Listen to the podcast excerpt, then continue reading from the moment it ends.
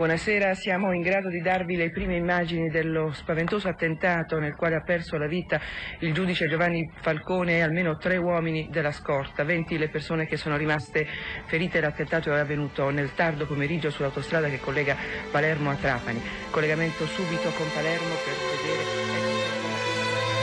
Pezzi da 90.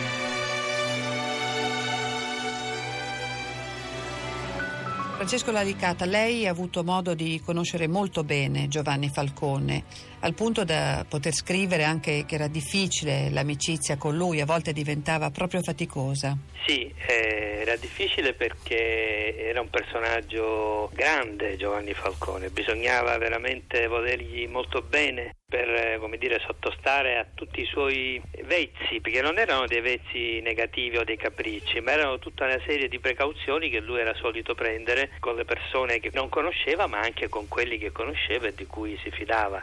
Sapeva benissimo che insomma, una garanzia al suo lavoro era per esempio la, l'assoluta discrezione e l'impermeabilità verso l'esterno delle cose che andava facendo, per cui veramente non era semplice condurre un'amicizia con Giovanni Falcone.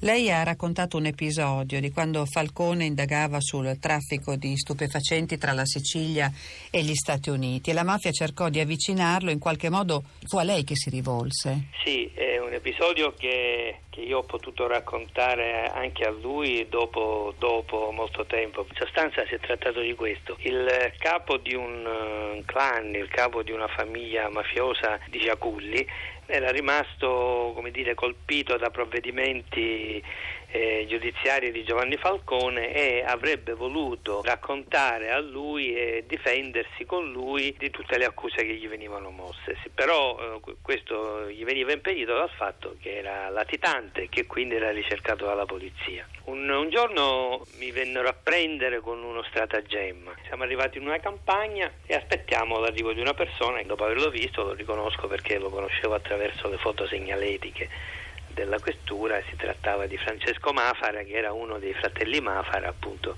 mm. il capo di una famiglia mafiosa fra Ciaculli e Brancaccio e questo mi racconta praticamente tutta la sua storia mi, mi rivendica la sua innocenza e mi dice lei mi deve fare una cortesia mi deve fare parlare con Giovanni Falcone guardi io farei volentieri, ma nella sua condizione credo che sia una cosa impossibile perché un magistrato non può parlare con un latitante. Io so che se dicessi a Falcone una cosa del genere, la prima cosa che mi risponderebbe sarebbe fallo costituire e lo vado a interrogare. E questo non si può fare, fa lui. E dico, ha visto, ha visto allora come devo fare? Come devo fare? A un certo punto gli dico di fare una curata eh, memoria difensiva e di mandargliela e per essere sicuri che magari l'avesse letta la, senza cestinarla gli ho detto ma la mandi pure a me e io farò di tutto per pubblicarla in modo che il dottor Falcone possa leggerla. A quel punto lui si convince mi dice ok ok. E rimaniamo d'accordo che mi farà avere questa memoria. Non ho mai ricevuto nessuna memoria non, mai, l'ho mai più rivisto non l'ho mai più risentito. Poi dopo, dopo qualche tempo un collaboratore di giustizia ha detto che proprio in quel periodo, suppongo poco dopo questo nostro incontro, rimase vittima proprio della guerra di mafia, fu, mm. fu ucciso col sistema della lupara bianca. Comunque l'episodio è interessante per capire i meccanismi, Molto, per, per, eh, per capire certo. come si muovono, perché sì. non, non, non avrebbero mai avuto come dire, il pudore di, di avvicinarsi ai magistrati. Eh, io credo che nei confronti di Falcone, credo che ci fosse comunque da parte dei mafiosi... Sì, c'era la certezza certo... che era inavvicinabile, avevano dovuto trovare un mediatore perché sennò da, da soli non ce l'avrebbero fatta. Si è trovato la lei? La dice lunga di quello che eh. era il rapporto tra Palermo e Pefe Giovanni Falcone, che era un rapporto abbastanza sì. complesso, abbastanza difficile. Ecco, a proposito di questo rapporto, andiamo dall'altra parte, dalle persone che avrebbero dovuto apprezzare la il suo lavoro. La cosiddetta eh, società civile. La cosiddetta società civile. Sì. Ecco, nonostante i suoi clamorosi successi, subì moltissimi affronti.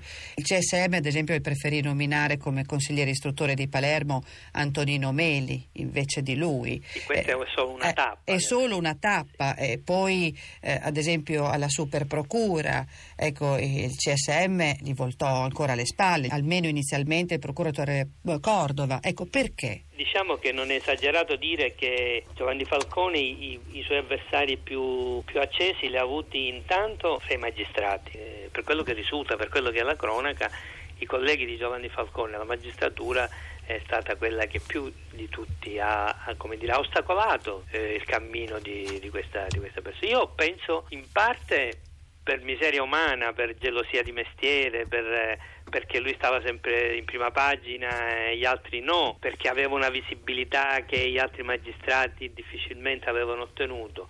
In parte perché quelli erano tempi diversi da quelli di oggi e una parte della magistratura stava schierato col potere politico di quel tempo, bisogna dire le cose come stanno perché è giusto dirlo. Eh, la Procura di Palermo per tanto tempo, fino alle stragi, si può dire, ha avuto questo ruolo di cuscinetto tra una politica impresentabile e questa mafia che sulla politica costruiva la propria forza e le proprie fortune. Lei è convinto, e lo dice chiaramente nel suo libro, che dopo l'attentato della Daura qualcosa cambiò per sempre nell'animo di eh, Giovanni Falcone. L'attentato alla Daura fu la prova per lui che i suoi nemici non erano solo quelli con la coppola e la lupara, mm. ma che ci fossero pezzi delle istituzioni che avevano interesse a, a liberarsi di lui o quantomeno a neutralizzarlo. Mm. Lui infatti in quell'occasione parlò prima di alcuni, fece i nomi di alcuni capi mafia, di alcuni capi famiglia, fece i nomi dei Madonia, fece il nome dei Galatolo. Capì che dal punto di vista tecnico quelli dovevano aver avuto un ruolo quantomeno come responsabili del territorio. Però nello stesso tempo disse questa volta si va si è aperto il gioco grande,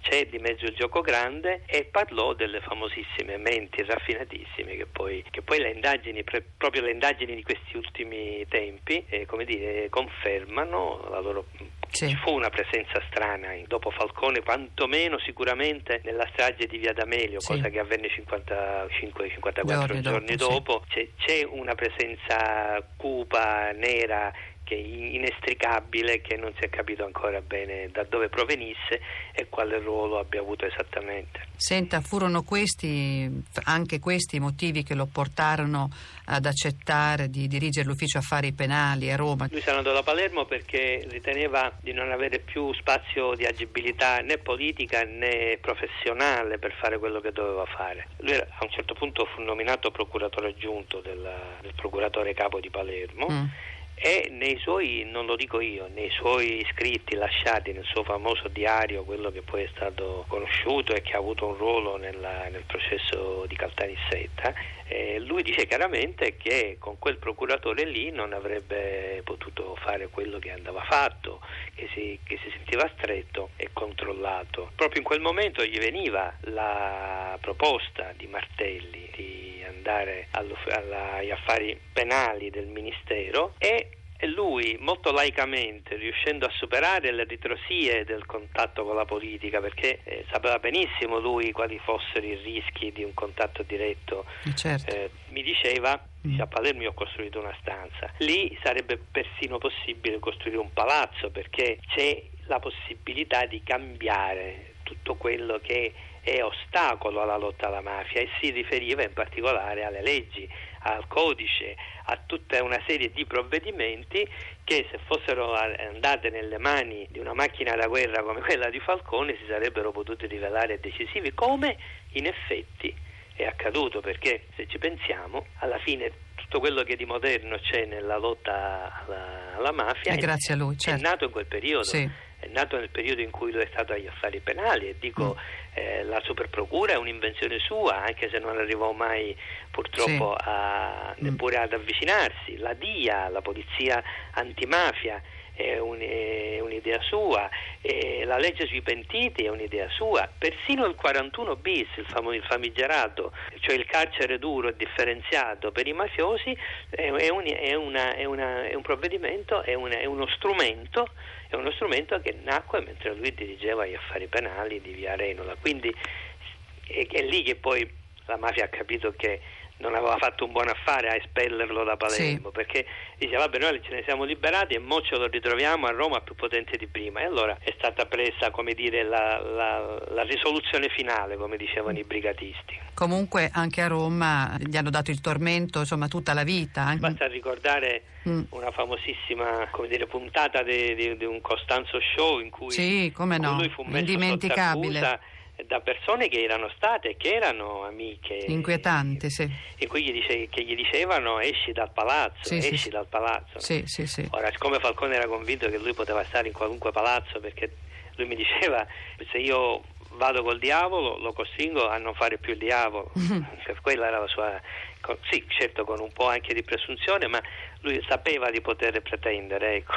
Senta, in questi anni boss del calibro di Irina, Provenzano, Lo Piccolo sono stati assicurati alla giustizia. Sembrerebbe che l'antimafia di oggi abbia raccolto, come dire, l'eredità del passato. Invece lei parla di morte del metodo Falcone. Perché? Ma è difficile perché di spiegarla questa cosa perché noi assistiamo eh, giornalmente a dei grandi successi delle, delle forze di polizia, i carabinieri, insomma tanti arrestati, ogni giorno vengono fatte arretate, sentiamo di beni sequestrati, però è la coscienza la nostra comune coscienza civile che secondo me è depotenziata rispetto a quello che era il momento massimo della lotta alla mafia. Quando c'erano Falcone e Borsellino, quando fecero il maxi processo, la società siciliana e anche quella italiana penso, si sentì in qualche modo rassicurata dal fatto che finalmente le cose stavano cambiando e che sarebbero cambiate e che sarebbe finita l'epoca dell'impunità assoluta. Nel 92 poi dopo, dopo la morte di Falcone ci fu addirittura lo sdegno, la rivolta popolare, sì. ricordi manifestazioni spontanee, il comitato dei lenzuoli, i palermitani che esponevano nei propri balconi il lenzuolo bianco come a dire al boss che sta alla porta accanto tu non sei nessuno, io sto con, io sto con mm. Falcone e Borsellino. Questo sembra poco, ma è no, enorme. No, tantissimo, certo. È una, è una, cosa enorme che se fosse stata alimentata, che se fosse stata tenuta viva, soprattutto io penso che una grande responsabilità in questo è della politica. La politica ha rinunciato a un certo punto, a, a, come dire, è caduta nell'errore di sempre cioè di ritenere che dopo l'emergenza il fenomeno fosse finito, che fosse vinto, mentre proprio Falcone la lezione che ci aveva lasciato era che la lotta alla mafia è una lotta di ordinaria quotidianità.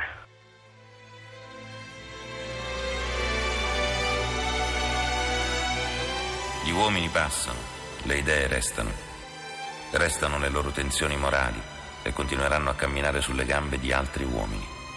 Giovanni Falcone. Pezzi da 90.rai.it